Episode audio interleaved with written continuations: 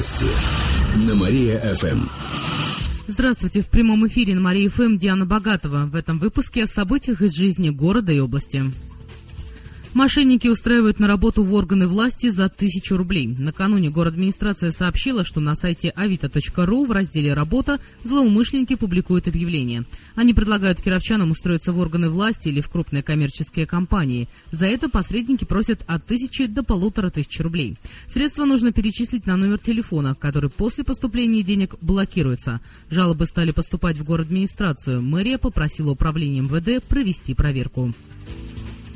Квартир стали строить на 20% больше. За год в нашей области возвели почти 500 000 квадратных метров жилья. Это самая большая цифра за последние почти 20 лет.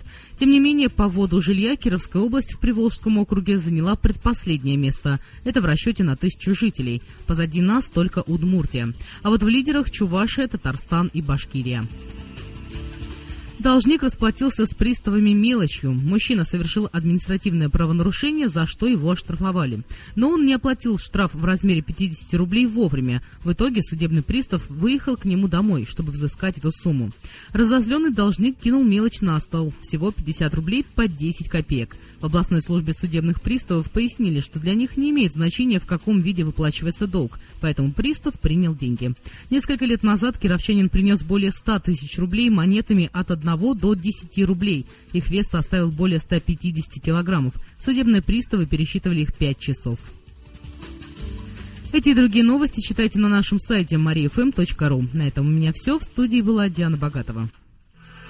Новости на Мария FM.